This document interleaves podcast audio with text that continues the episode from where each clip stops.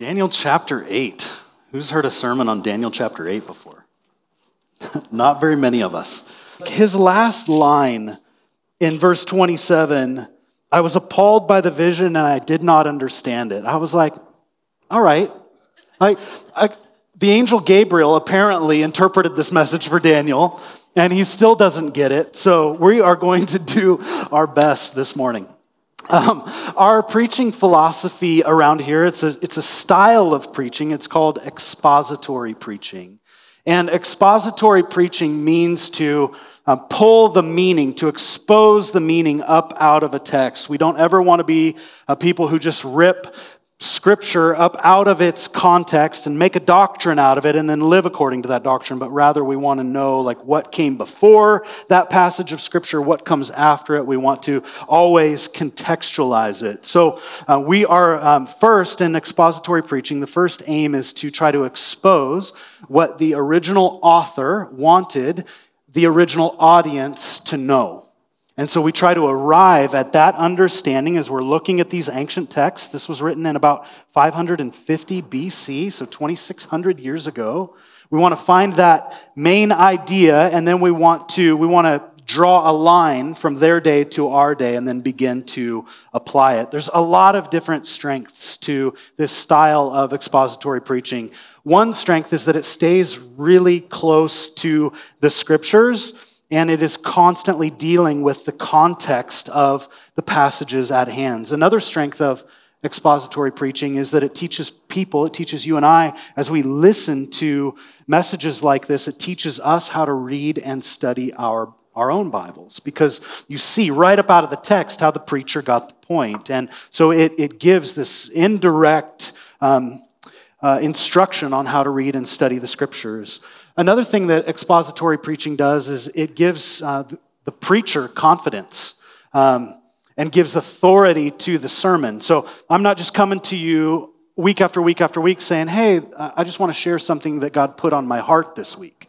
Because that's so subjective, right? That's so, so subjective. But rather, where the preacher, whoever it is, is coming and saying, hey, this is what God's word means for the original audience and what God's word means for us today too. Another strength is that it forces us to deal with the harder stuff. It forces us to deal with harder passages. And as we deal with harder passages in Scripture, because as you just heard, there are parts of Scripture that are difficult to understand. And so what it does is it forms us into thoughtful hearers and, and contemplators of God's Word. And it also just makes the preacher and the people work. It makes us work to understand. We can't just go for the easy stuff. Um, one of the one of the difficulties that comes with expository preaching is we when we come to difficult texts, we have to do something with them.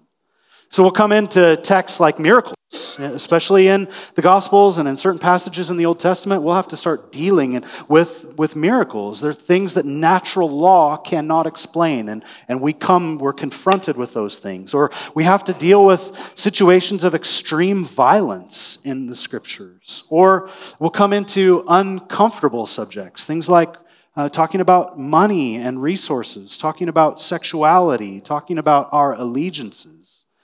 And it'll also bring us into the confusing stuff, like genealogies. Like why are, is this list of names or, or these instructions on building a tabernacle that existed three thousand years ago or thirty-five hundred years ago? Why, why do I have to care about this stuff today? But it also brings us to apocalyptic prophecy, which is where we are in Daniel chapter eight this morning. So I've had a number of friends who I've reached out to who have preached through Daniel, and these guys are, don't tell them, but they're such cowards. They just jump out at Daniel chapter seven, and they're like, we're done. We preached the book. I'm like, no, you're not. Like, there's a bunch of weird stuff that comes after Daniel chapter seven, and I guess we're going to do our best to try to understand it. And um, so I was really tempted last week. I tried, actually, to to...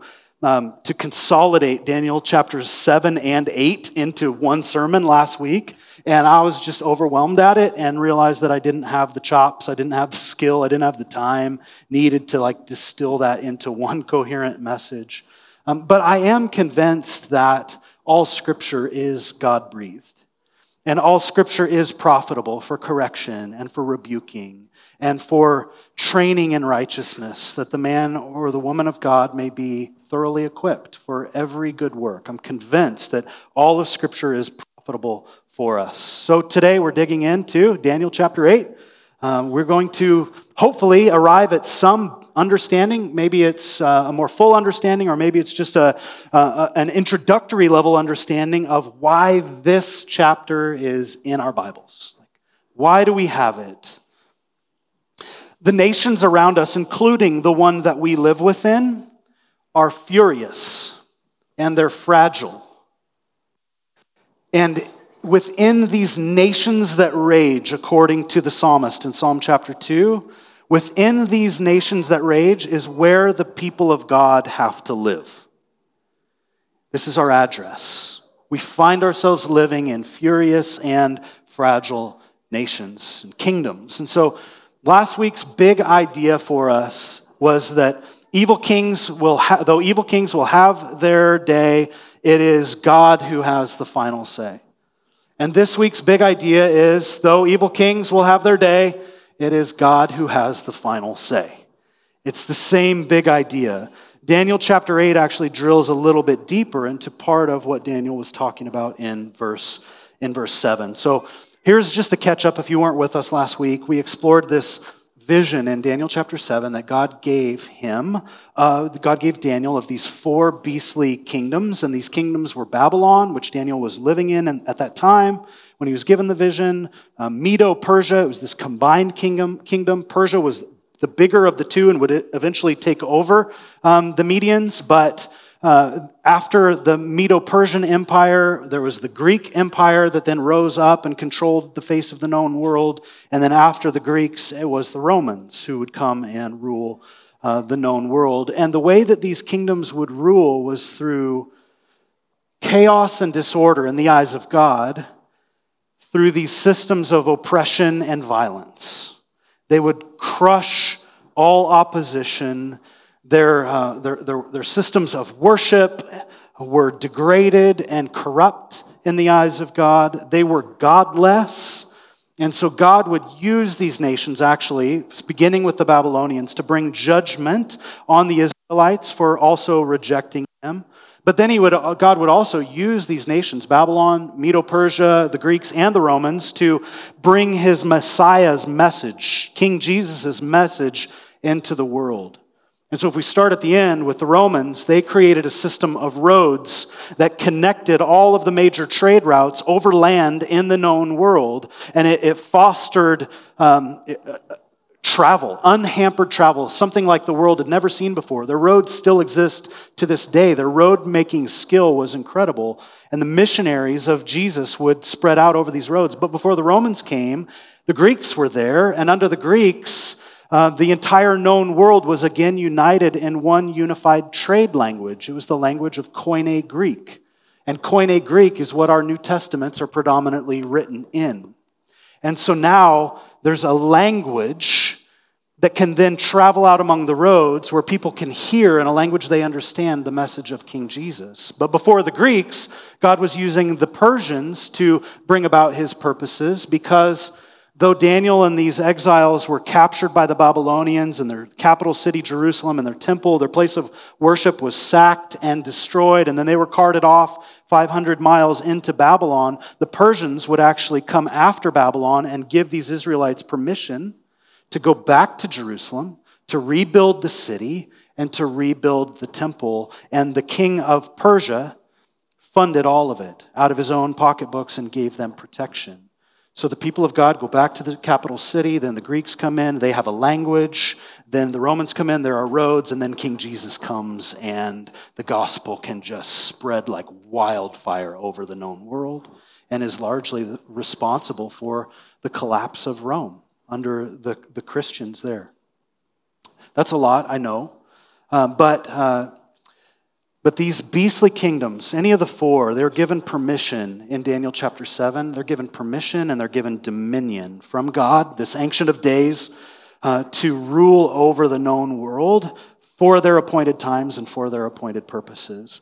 But in Daniel chapter seven, verse twelve, we learn that dominion was actually taken away from each of these kingdoms. So it was, we learn indirectly that it was God who gave them dominion for a season and a time. Tracy led us in our call to worship this morning out of Daniel chapter two, which has this line in it that God sets up kings and God tears down kings. The prophetic language in the last half of Daniel is mysterious. And in places, it's also really, really specific. And we'll get into some of the specifics, but uh, we will learn through Daniel chapter seven that this Messiah will also be given a kingdom, and he will be given a different kind of dominion. And this Messiah's kingdom is indestructible, and his dominion will endure forever, which means that it's going to be able to take whatever these beastly kingdoms throw at it. It will endure. It is resilient. So what Daniel is seeing is way out in the future for him. He's having this vision in about five fifty B C in Daniel chapter eight, but what he's seeing is like four hundred years into the future. And ultimately, like the big idea is that the kingdom of God has no end. These kingdoms will crash and other kingdoms will come and swallow them up and rule after them. But the kingdom of God has no end. The kingdom of God is infinite. Daniel had his prophetic dreams in chapter seven in the year five fifty-two B C. Like I said, they, they, they were about events way out in the future, but what we read in Daniel chapter seven is that these, these, this vision was so wild to him that it drained the, the color from his face because of the way it troubled his soul. What troubled his soul? That he would see the people of God suffer tremendously. And he was kind of seeing it all in this vision in real time before his eyes. And now in chapter eight, he makes another, he has another vision, another dream, and this overcomes him and makes him sick for days. Verse twenty-seven says that he's appalled, the very last verse in chapter eight, he's appalled and he didn't understand it. And the Greek, the Hebrew rather word for appalled here means that he was ruined or he was made desolate on his insides. He was physically made ill through this vision that he saw. And what he sees in Daniel chapter eight will come true in real world history in about one sixty-eight B C. We'll talk about that in a little while. But the thought of what he saw, the vision of what he saw, it was too much for his heart, it was too much for his head, it was too much for his body, it was too much for his soul to take. It made him not, it made him absolutely nauseous. Um, I have legitimately felt some rage Uh, within me over what is happening even just in our local community college right now. What it's doing to the people that I love, some of whom are in this room, the way that it is troubling you, the way that it is potentially costing you work and your place of employment and even where you live. Uh, I, I've, as I've seen like our own way of life threatened from the outside, I've felt this like bubbling up within my soul of rage. I've felt disturbed absolutely um, by the political idolatry all around us that has duped followers of Jesus and made us, made them sort of believe that like the kingdom of God and the kingdom of the United States are one and the same. It's from the pit of hell. The kingdom of God and the kingdom of the United States are not the same. They are not equitable. I know that raises like points of protest maybe for some of you in the room, but we have got to be very, very, very careful about baptizing our politics with King Jesus. He is of first allegiance no matter what. And the reality of the United States history, I've been a resident here for forty-four years. I love my country, but we have had our hands in good and in evil. We have operated as a beastly kingdom at various times in our history, and arguably there's been a thread of it throughout our entire history. And so we need to be careful about where our allegiance lies. I felt rage at what's going on at the community college. I felt like disturbed in my soul at what's happening in our country. I've uh, I, I've felt sick inside when I've heard people use Jesus' name as the choice words of their cuss words. You know what I'm talking about, when people utter Jesus Christ as a curse word. Daniel's, uh, so when you and I love someone, it sickens us inside when we lose them. Whether dead or alive, when friendships are broken off, it sickens us. When we lose someone to death, it sickens us when they die. When we when when we love our country, it, it, it overcomes us to see it weakened and to see it destroyed. When we love God with our heart, with our soul, with our mind and our strength, it appalls us to see God mocked and openly despised. Daniel's nightmare, this vision that he has in chapter three, contains all three. His people are killed, his nation is savagely destroyed, and his God, the one whom he loves with all of his heart, soul, mind, and strength, is boldly despised and mocked. And yet Daniel, there he is in Babylon as a servant of Babylon, yet he is a Hebrew. We learn exactly what the vision of chapter eight is about in verses twenty and twenty-one. Um, this angel Gabriel explains some of the vision to Daniel, and he says it's about the king of Media and Persia and Greece. And there's a theologian named Sinclair Ferguson. He is so concise here that I want to quote him at length to get us to clarity about the dreams and about the real future events that Daniel chapter eight depict.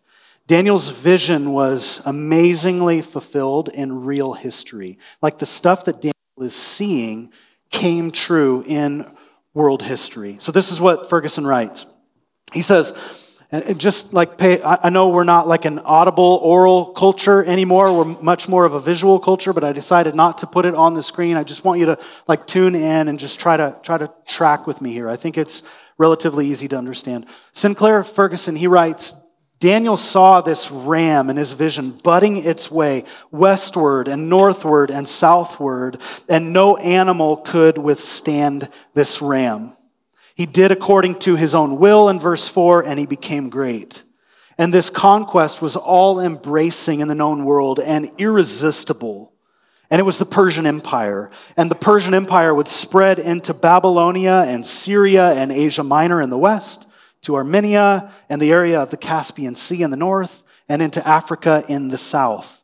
In all likelihood, it is the authoritative interpretation of this vision that helps to explain the boldness of Daniel's words to Belshazzar on the last day of his reign in Daniel chapter five. If you remember Daniel chapter five, um, he, he just like has, he, he like confronts this king and he says, you're wicked and you're going to be destroyed on this very day. So for some time before that day, when he confronted the king, Daniel had already known, at least in general terms, that the Babylonian Empire would collapse. The writing on the wall was simply an indication to him of the divine timing. And so he was not taken by surprise. He spoke boldly because he knew that his God was ruling over the affairs of all the world. So think about our big idea. While e- evil kings will have their day, it is God who has the final say. Ferguson keeps going. He says, as Daniel observed the ram, another animal comes into view, and it's a goat. Your footnote says it's a shaggy goat. I kind of like that. Shaggy goat comes into view. It came from the west across the surface of the whole earth without touching the ground in verse five. The second beast obviously represented an empire achieving tremendous expansion quickly or swiftly. It is, Gabriel reveals, the kingdom of Greece. He says that in verse twenty-one. That's who this shaggy goat is. It's the kingdom of Greece. The notable horn is a clear reference to Alexander the Great. The vision describes the totality and the speed of his conquest of the nations prior to his early and debauched death at the age of thirty-three. Alexander the Great, a general of the Greek army at twenty-one years old, had virtually conquered the known world by the age of twenty-six. In this vision, Daniel witnessed the confrontation between the ram and the goat. The goat runs at the ram with furious power. There was no power in the ram to withstand the goat, verses six and seven.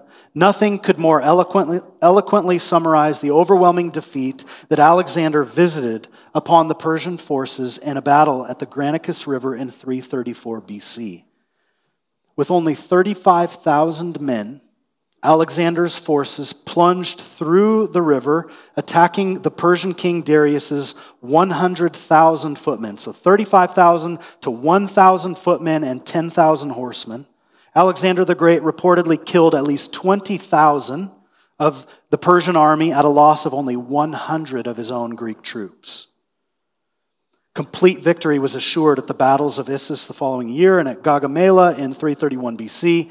The large horn spoken of in verse eight is broken, however, suddenly and unexpectedly. That large horn is Alexander the Great.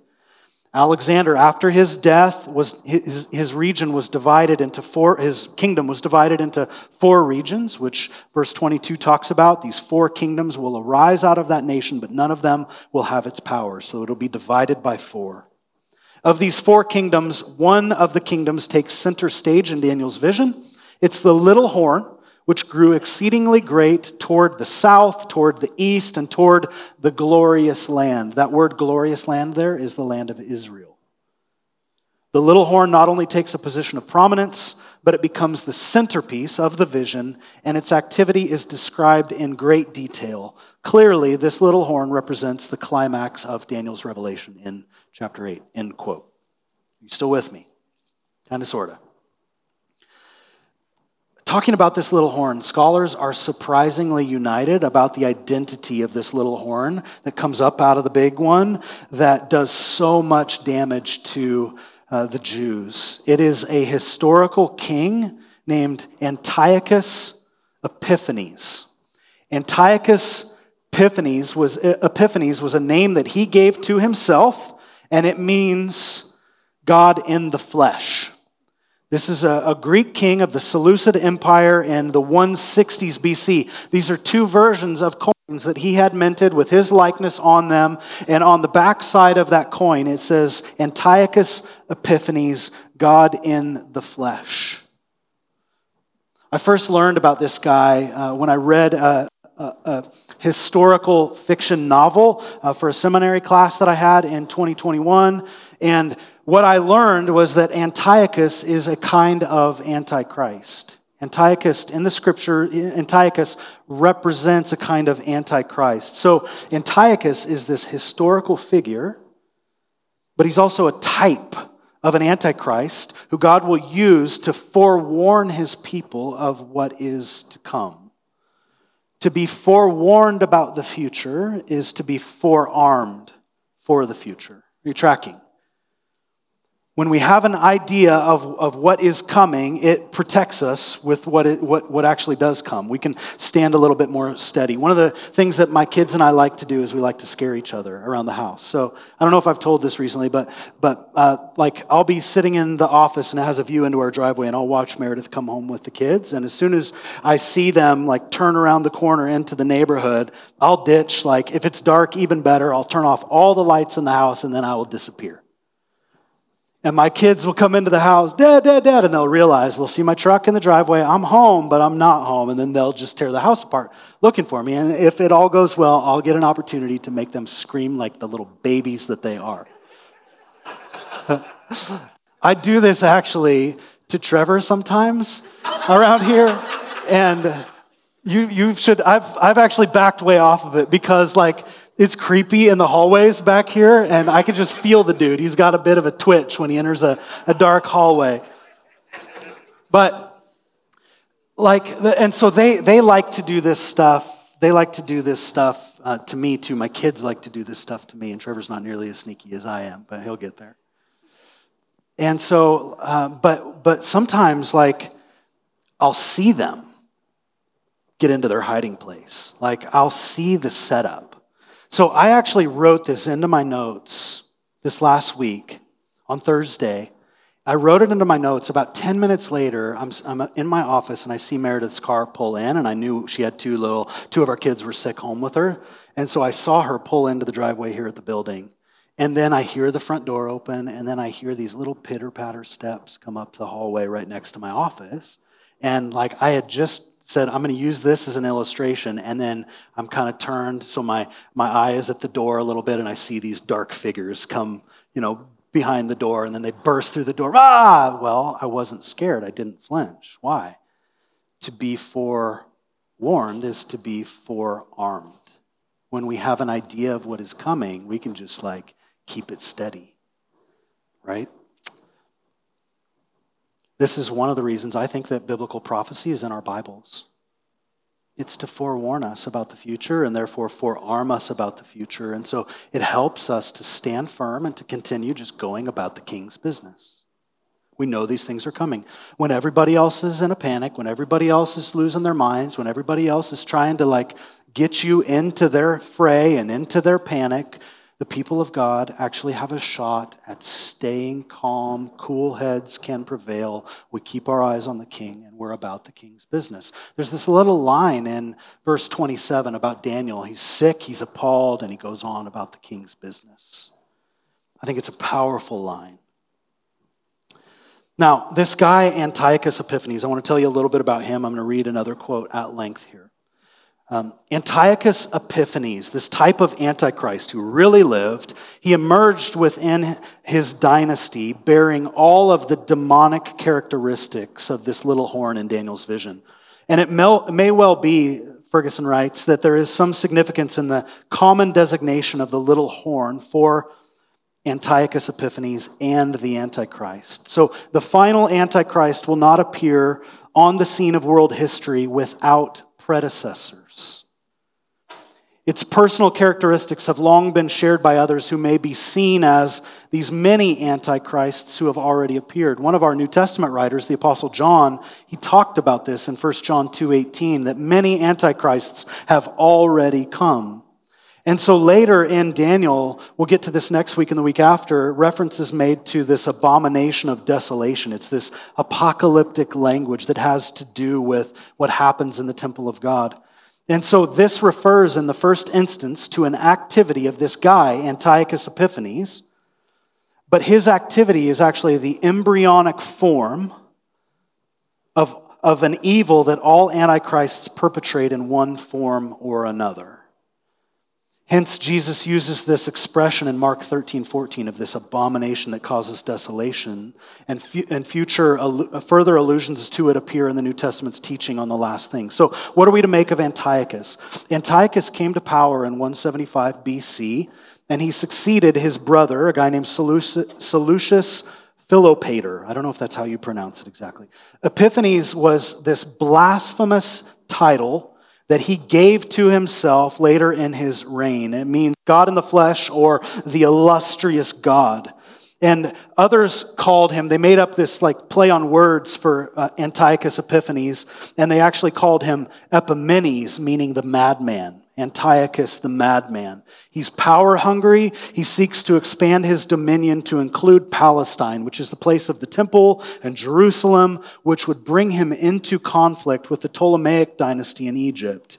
Remember, this is real history. In Jerusalem, he replaces the high priest of the temple with a man of his own choosing. This outrages the Hebrews. Then Antiochus leaves there and he invades Egypt. And while he's in Egypt, a rumor of his death starts to circulate back in Jerusalem among the Jews, and they're joyful about it. And so they make effort to reinstall the high priest into the temple, the, the genuine Hebrew high priest. Antiochus gets words up, word of it. He accuses the Jews of rebellion. He savagely attacks and sacks their city in Jerusalem. He executes tens of thousands of their inhabitants, forty thousand of them apparently dying within the space of three days. Records tell us that another forty thousand Jews were taken captive and sold off into slavery. Antiochus and his army, they enter the temple. They enter the Holy of Holies. They sacrifice a pig on the burnt on the altar of burnt offering.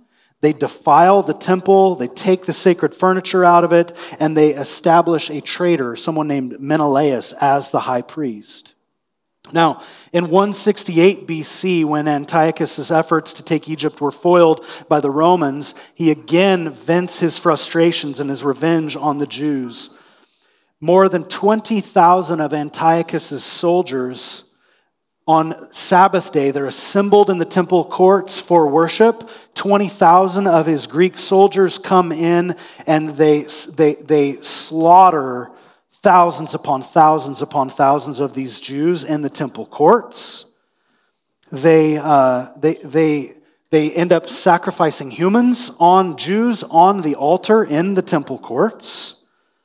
They forbade circumcision, which was a mark of the covenant of the Hebrew people. They made them eat unclean meat. Some of the people who they sacrificed in the temple courts, they would stuff pig's flesh into their mouths. They uh, outlawed the Sabbath. They confiscated the, the scrolls of the law from any of the homes of the Israelites in Jerusalem. Anyone who was found with the scrolls would immediately be put to death. It was in this context that someone named Judas uh, Maccabeus and his followers began their nationalistic exploits. So there's this period in between, this period of silence in between the Old Testament and the New Testament of about four hundred years, and all of what I just read to you and talked about is happening in that four hundred year reign. And in, uh, if you grew up Catholic, if you're familiar with the, the Catholic Bible, there are these these the books of Maccabees. There's, um, I think they go all the way through book seven, maybe. Maybe, maybe more, but they tell of this intertestamental period, this guy named Antiochus, Judas um, Maccabeus and his followers.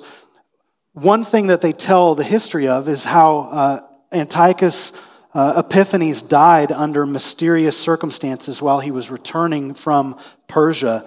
He contracted this exceedingly painful disease, which, according to this account in First Maccabees, was accompanied by deep and unmitigated psychological anguish, end quote. Read the Maccabees for history. They didn't make it into the canon for good reason, but these are like these are verifiable historical accounts of what is going on between Jesus' the days of Jesus' birth and when the prophets went silent, which you can read about at the end of Malachi. Okay, so I know that's a lot of history. Like, we're in the deep waters. I've never preached a sermon on apocalyptic prophecy before last week. I'm out of my depth too. I hope you're hanging with me. I've got two points, and then we're going to land this plane. Um, point number one is this. As you read the prophetic literature in Daniel chapter seven through twelve, I want you to understand that this, this literature, this prophecy is fulfilled already, but not yet.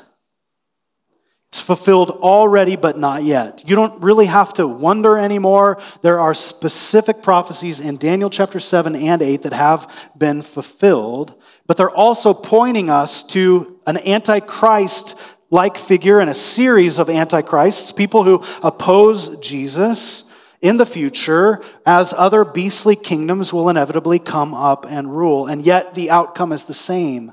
Evil rulers will have their day, but it is God who has the final say. That is what Daniel seven and eight and some of this stuff is in our Bibles for. Jesus talks, about, he actually reaches back to Daniel chapter seven and eight.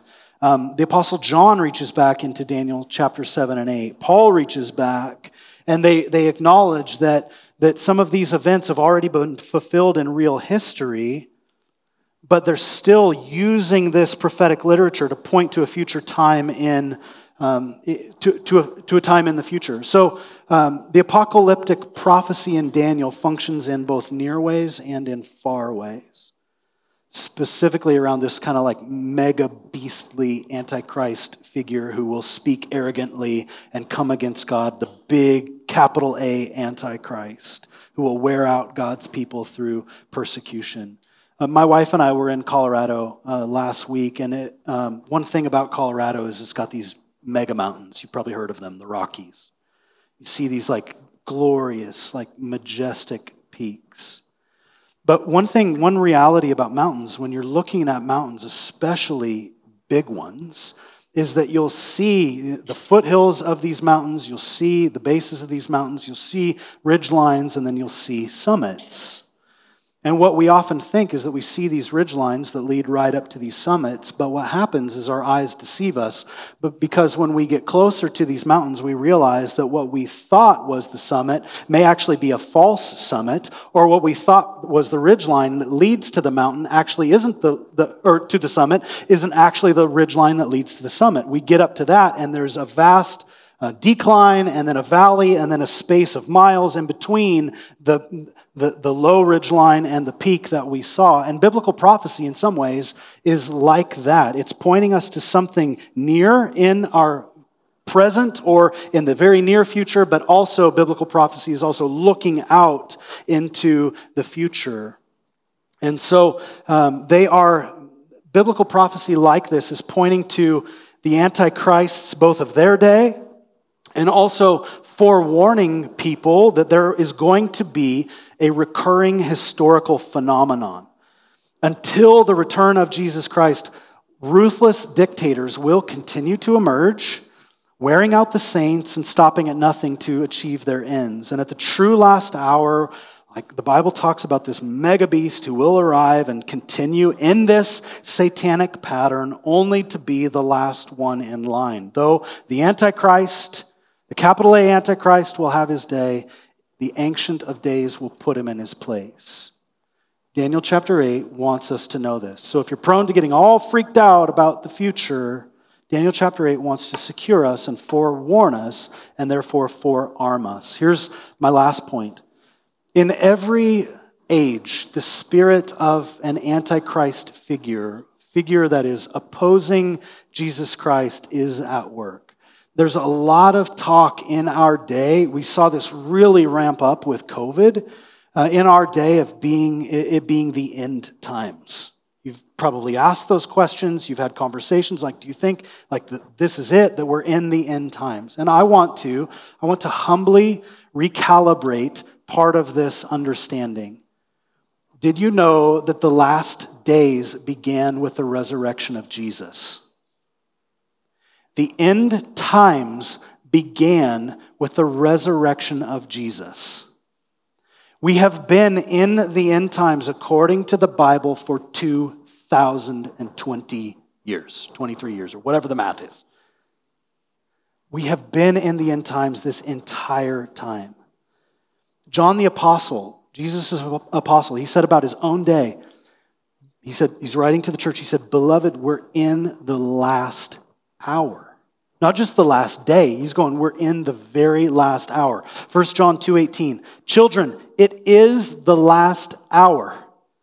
And as you have heard that Antichrist is coming, he's writing to them, so future Antichrist, so now, John says, many Antichrists have come, past tense. Therefore, we know that it is the last hour. And then he would write another letter in Second John one seven, and he'd say this, for many deceivers have gone out into the world, those who don't confess the coming of Jesus Christ in the flesh, and such a one like that is the deceiver and the Antichrist. So he's talking about a plethora of people who are opposing God. The very first Christian sermon was preached by one of Jesus' apostles, a guy named Peter, and he quoted the The prophet Joel, so he reaches back, Peter does, into four hundred, the year four hundred B C, and he appropriates Joel's prophecy about the last days to his own time. And Peter says this, and he quotes this in his sermon at Pentecost in Acts chapter two. And in the last days, this is what shall be, God declares, that I will pour out my spirit on all flesh. And your sons and daughters will prophesy, and your young men will see visions, and your old men will dream dreams. And it shall come to pass that everyone who calls upon the name of the Lord shall be saved. And this is what has been happening for the last two thousand years. Praise be to God. We have been in the last days. We are in the last days. Today, are we closer to the coming of Jesus Christ and his return? one hundred percent chronologically. But we don't actually know if today is that much more significant than years that have gone by. So here's my conclusion. No matter what is going on in culture around us, please choose to go about the king's business and do not, notice my language here, over-concern yourself with the end times. Please do not over-concern yourself with the end times. Nerd out on it, get into it, get some commentators, get your Bible open, love it, debate about it, but please, please, please do not obsess over it, because though evil kings will have their day, it is God who has the final say. There are a lot of people who want to whip you up into a frenzy about all of the ways that our world is ending, and that may be. We don't know the hour. Jesus himself said, I don't even know the hour. But there is just as much evidence that King Jesus has business for you and I to be about today. There's just as much evidence that he's at work in our day among us.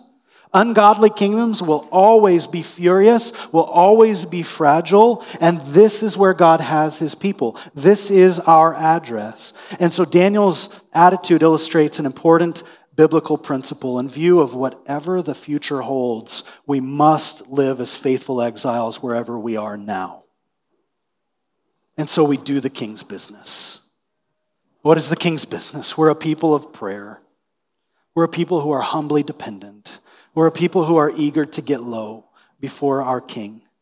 We're people who love and who learn, who love to hear the king's word, his Bible. We want to know the truth of the scriptures. We're people who love to sacrifice for the king's church, who he's given his own body and blood for, to redeem to himself. We want to strengthen his church. We want to give generously to his church. We want to teach. We want to talk openly about how the king has changed our lives. This is the king's business. We want to open our own lives so that others can see this king's goodness. And we want to keep our eyes on the only king, who is the Christ, and his name is Jesus of Nazareth. While writing to a preaching engagement, a famous theologian um, and preacher named John Wesley, he was asked by somebody what he would do if he knew that Jesus was returning at noon the next day. And John Wesley's response was to reach into the saddlebag on his horse, to pull out his diary, to look at his engagements for the remainder of his day today and uh, the morning of his day tomorrow, and he held it before the guy and he said, this is what I'm going to be about. The very same thing that I am already about, the king's business. I want to live faithfully today, because as we live faithfully today, we don't have to worry about our tomorrows. The Lord Jesus Christ holds all of them. Those days have enough trouble of their own, he famously said in Matthew chapter six. So may we be about the king's business. Amen. Father, we love you. We we want to know your word. It perplexes us. It's hard. I just I can feel that in, in this moment, the difficulty of explaining some of this stuff. It's it's not my zone. And yet I trust that, Lord, you you know your people. You're instructing us. You're helping us. So please continue to help us love your word and not just skip the hard stuff, but let's help us to be, uh, Father, would you help us to be honest about it? Where it perplexes us, we have the freedom to put it down and to come back to it again at a later time. But keep us feasting on your word. Grow us in our understanding of your word. Grow us in our understanding of your Son, Jesus Christ, who is the King, whose kingdom will never have an end, whose dominion endures forever. Jesus, we, we give you thanks for giving this word to Daniel so that we could look back and back into the past to see what you had been doing then, and to be forewarned and forearmed for a future, should we experience it. In Jesus' name, keep us faithful. Amen.